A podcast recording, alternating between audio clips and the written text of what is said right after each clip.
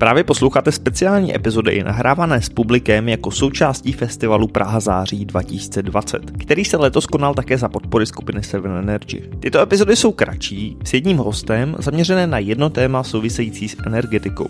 Výběr hostů je také spojen s dalšími festivalovými partnery v rámci podpory festivalu Praha září 2020. Pokud si chcete poslechnout tradiční díly energetického podcastu, tedy rozhovory s největšími českými odborníky, které jdou do hloubky a vysvětlí vám svět energetiky, tak si poslechněte buď předchozí díly na akumulaci, přenosovou síť nebo distribuci, nebo vydržte na nový výborný díl o jádru.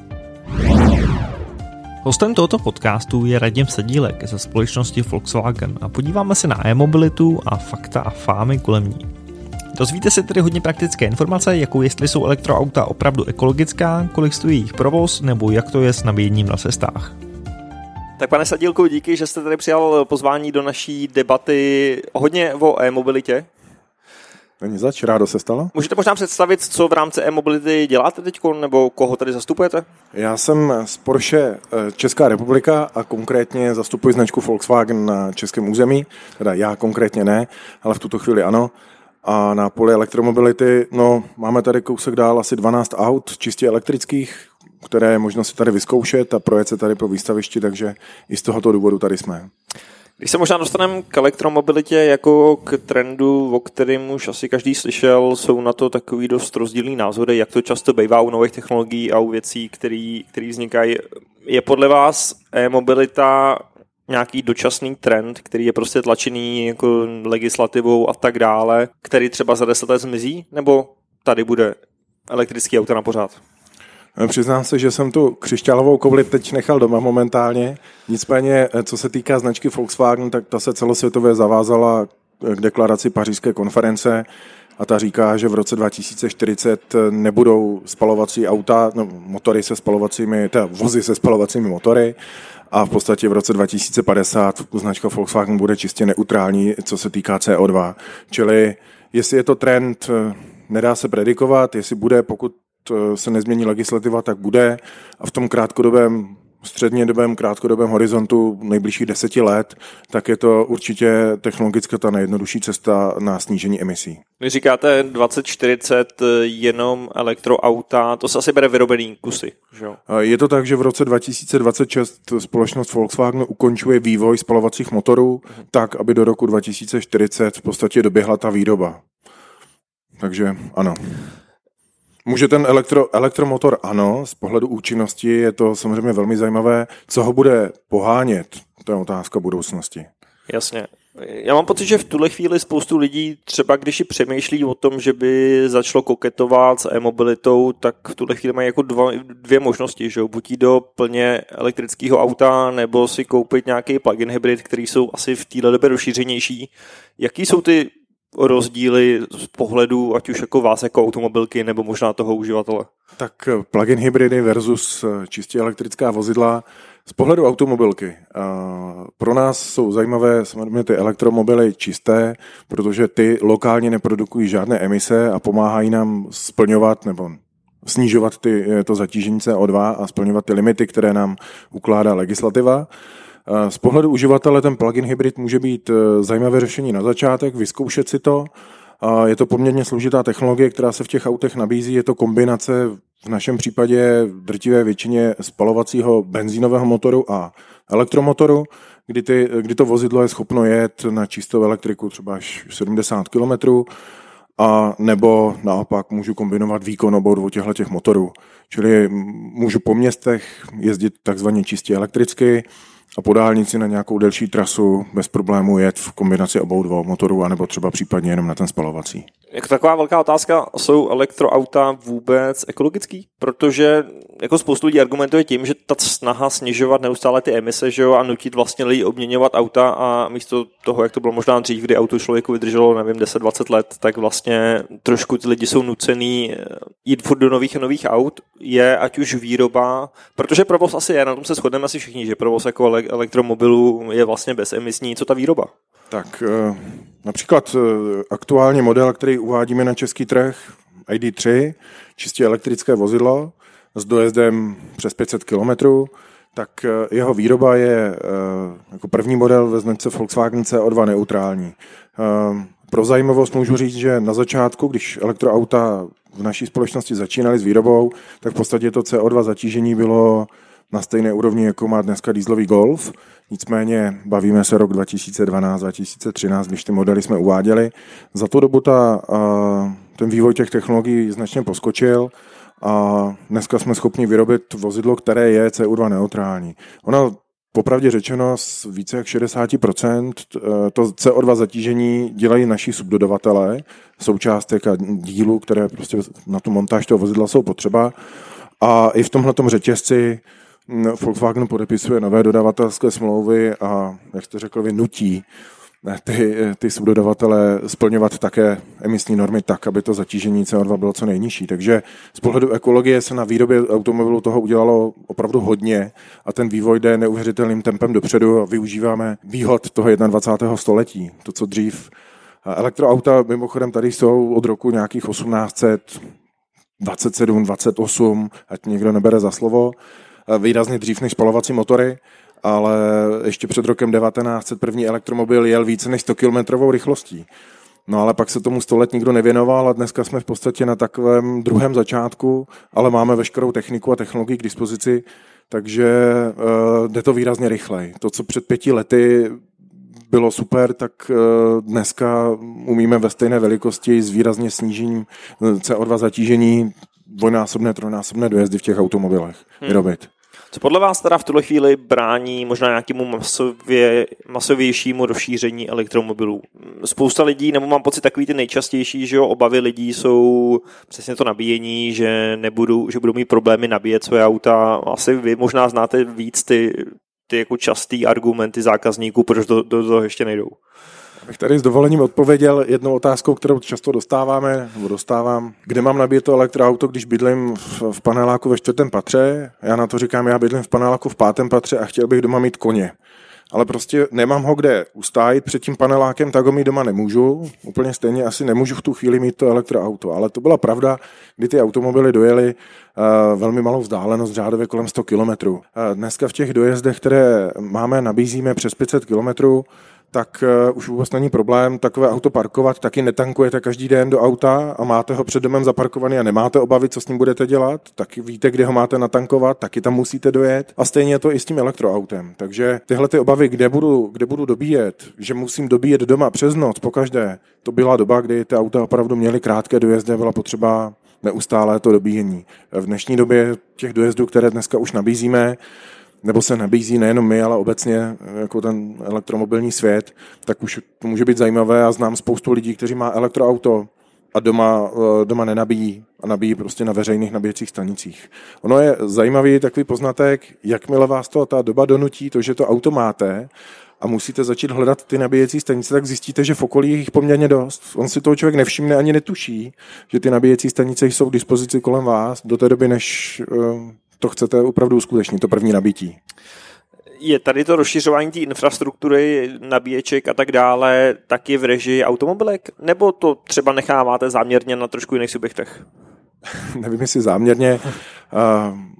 Konkrétně automobilka Volkswagen jako celosvětové má nějaký třetinový podíl ve společnosti Ionity, která staví takzvané hyperchargery po celé Evropě, má jich mít asi 400, což na první pohled není mnoho.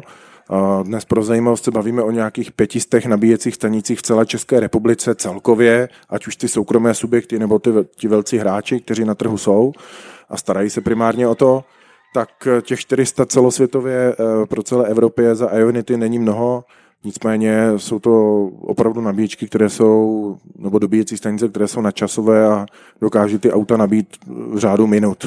Hmm. Jo, možná, že i rychleji, než člověk natankuje, koupí si kávu a zaplatí, tak to, to auto je schopno ujet 200-300 km za pár minut. Takže už to taky není tak, že by člověk si musel plánovat přestávku na oběd, aby hodinu nikde nechal auto na nabíjce a mohl jet eh, do cílové destinace. V podstatě v, dneš, v dnešním světě, pokud máte auto s dojezdem 400-500 km, tak vám stačí 20-30 minut na to, abyste ujel dalších 300 20, 20 minut eh, až 30 minut na nabíječce, abyste byl dalších, dejme tomu 300 kilometrů, takže v podstatě taková normální zastávka. Má osobní zkušenost je taková, když jsem s naším novým autem ID3 jel z, z moravské lokace, kde jsme prováděli nějakou akci s tím autem, tak jedna zastávka prostě 20-minutová opravdu na kávu a pokračoval jsem dál a nikdo vás nenutí zase, jak, tak jak jsme zvyklí, jako tankovat plnou, tak tam strávit ten čas, opravdu to dobít až úplně doplná, když víte, že ten dojezd jako máte dostatečně pokrytý, takže pohodě. Já jsem slyšel vlastně, že na spoustu lidí to působí dobře, že jsou taky odpočetější, že se jako naplánují přesně ty 20 minutové zastávky třeba během té cesty a, a vlastně mm, to berou dneska spíš jako výhodu než nevýhodu. Pro zajímavost souhlasím, souhlasím. Je to takový jako opravdu úplně jiný svět, změní to myšlení. Neletíte po německé dálnici 200, nespěcháte, jedete prostě svým tempem.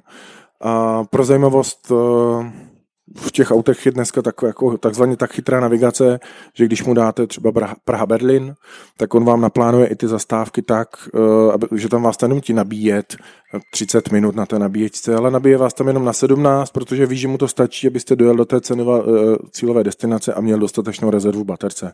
Takže dneska už ta technologie taková je, když si představím, že do budoucna si budu moct takhle skrze to auto třeba zarezervovat ten nabíjecí slot u toho, abych tam opravdu nestal v řadě pěti aut, bude ten svět ještě dokonalejší. Až ta infrastruktura bude rozšířenější ještě více, tak ani ty rezervace už třeba nebudou potřeba. Když se bavíme o tom nabíjení, dostává mě to možná k tomu, jestli dokážeme říct nějakou průměrnou cenu za provoz vlastně toho auta. Že? Protože spoustu lidí dneska odrazuje vyšší pořizovací náklady těch elektromobilů, to je asi stále pravda. I když to, tak, to není tak drastický, možná jak to bylo. Půlka ceny toho vozidla je v podstatě baterie. Jo. E, kolik pak stojí ten běžný provoz, pokud to dokážeme třeba říct na, na kilometr? Na kilometr. E, tušíte, kolik stojí takový kilometr u benzínového motoru? Tak e, já když vezmu dvě a půl koruny třeba za benzín a nějaký dvě koruny amortizaci, dejme tomu, toho auta, OK, když, Jsme na pěti když, třeba když budeme to, od boku. To si myslím, že i míň, to si myslím, že i míň, že kolem těch dvou korun si myslím, že můžete v pohodě pohybovat s běžnou jízdou, ne nějakým sportovým šestiválcem. Tak s tím elektroautem můžete jezdit za dvě koruny, ale taky za třeba 30 halířů. Záleží na tom, jaký způsob nabíjení volíte, jak často nabíjíte a kde. v dnešním světě máme tady v České republice několik operátorů, kteří nabízí energie nebo různé tarify, které si můžete v podstatě předplatit. Platí to jako vždycky, čím víc jezdíte, tak tím levnější tu energii máme. Kdybyste to chtěl srovnat třeba s domácím nabíjením, tak průměrná cena kilowaty, kterou máte doma, pečete z toho kuře nebo prostě ohříváte v mikrovlnce polívku, tak stojí 5 korun za kilowatu. Dnes ta cena za uh, kilowatu v podstatě, pokud máte elektroauto, tak jsme se schopni dostat na nějakých korun 50 až 2 za tu kilowatu a nabíjíte v nočních hodinách. Hmm. Když to přepočítám potom ke spotřebě, tak se opravdu bavíme o 20-30 halířích na kilometru, pokud budu držet tu papírovou spotřebu. A to můžu říct, že dá se s tím autem jezdit i levněji. Takhle to zní hrozně skvěle. Máte určitě nějaký propočty nebo nějaký prognózy, kolik elektromobilů bude třeba za 10 let na ulicích? Bude to jako polovina, bude to třetina, ať si to jenom trošku lidi jako představí, nebo, nebo se furt počítá s tím, že to bude ještě dlouho taková okrajová záležitost? No, my bychom si přáli z pohledu plnění legislativy, abych těch eh, čistých nulových elektroaut jezdilo co nejvíce. Nicméně je potřeba se k tomu dopracovat a ta, ta řekněme, veřejnost, eh, zákazníci si na to musí zvyknout. Já bych všem doporučil, aby si to auto vyzkoušeli. Já věřím, že eh, to bude možnost se v, v takových autech svést a to svezení je opravdu jiné než jsme zvyklí doteď. Ty propočty, já použiju čísla teďka tady jednoho, jednoho dodavatele energetického, který říká, že během těchto nejbližších let bude prostě necelý milion elektromobilů na českém území, bavíme se o horizontu deseti let, což rozvodná, rozvodná síť tady v českém tady chlívečku a tom domečku našem bez problému zvládne na, v jeden okamžik v podstatě to jsme schopni jako pokrýt. My ne teda, ale rozvodná síť teda tady je. Takže ten, tohleto kliše, které tady taky často zaznívá, že ta síť to nezvládne, můžeme v podstatě taky opustit. Hmm, je pravda, že já jsem třeba i slyšel v různých energetických kruzích, že naopak eh, ty elektroauta by mohla být příležitost právě pro různé vyrovnávání sítě, že by mohly třeba vzniknout eh, business modely sloužící na tom, že třeba ta, ta baterka toho auta by se mohla používat k nějakému vyrovnávání sítě, pokud to člověk zapojí na celou noc a, a, a souhlasí s tím. Samozřejmě to možnost je. Trošku tím bychom se možná mohli dotknout toho, co s tou baterií, taková taky často, co ta baterie, jak, jak bude jak se dá zlikvidovat, že nezatěžuje tu přírodu jako takovou, tak ten, ten model, který máme dneska my a tak, jak to chceme po výrobci baterií, který nám dodává baterie do dnešních elektroaut, v podstatě počítá s tím, že pakliže už uh, uznáme za vhodné, že v tom baterie v tom autě už uh, není, není vhodná, už není prostě provozu schopná, tak se posoudí její stav a rozhodne se v podstatě dvěma možnostmi. Buď se úplně rozebere a rozdrtí a znovu zrecykluje až na 97%, což eh, ten program takhle nastavený je, ty dnešní baterky to takhle umí, nebo eh, se použije a použije se do takových velkokapacitních eh, balancérů, akumulátorů, vyrovnávačech, kdy v podstatě pro to běžné použití v automobilu už by byla nevhodná, nedostatečná. Nicméně tímhletím my si přes den můžeme někde akumulovat tu energii a využívat ji potom v těch energetických špičkách a přesně tak, jak jste říkal, pomáhat a vyrovnávat ty, ty, ty, ty bloky a ty sítě, ty sítě a pomáhat obecně celé, tomu, celé té elektromobilitě, když to tak řeknu. Já mám pocit, že jsme vyvrátili skoro všechny takové jako mýty nebo, nebo věci, které možná ekologové elektroautům vyčítali. Máte ještě něco, napadá vás ještě něco, co je takový jako častý, častý možná častý mýtus kolem toho?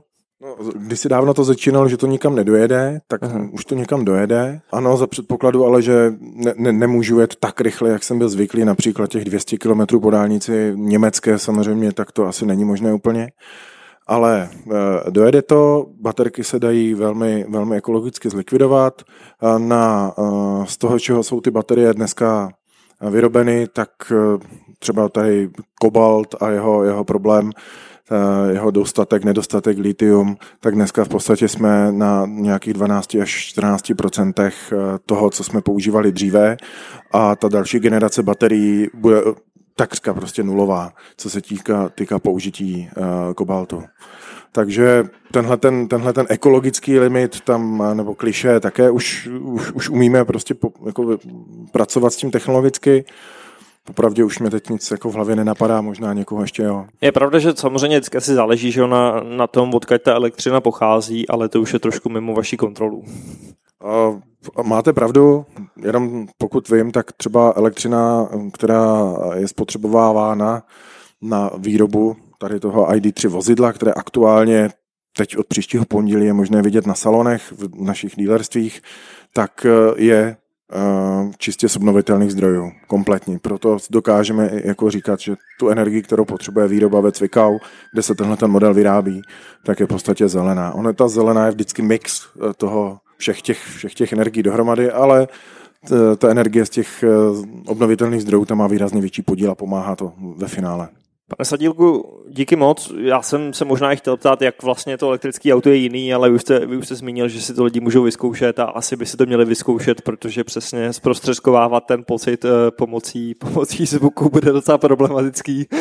Víš, teď nově povinně je tam uh, uvádět takový malý zvuk, který musí plašit, já tomu říkám plašička, prostě ty okolní chodce do 30 km v hodině, a my jsme zvolili zvuk takové kosmické rakety, je to velmi zvláštní a je částečně i slyšet vevnitř, ale působí to tak jako efektně, že to opravdu něco startuje kolem vás, ale vy to o tom neslyšíte a drtíte ty kostky dlažební pod váma, až, až v tu chvíli se ty lidi s těma kočárkama, vozíkama nákupníma otočí.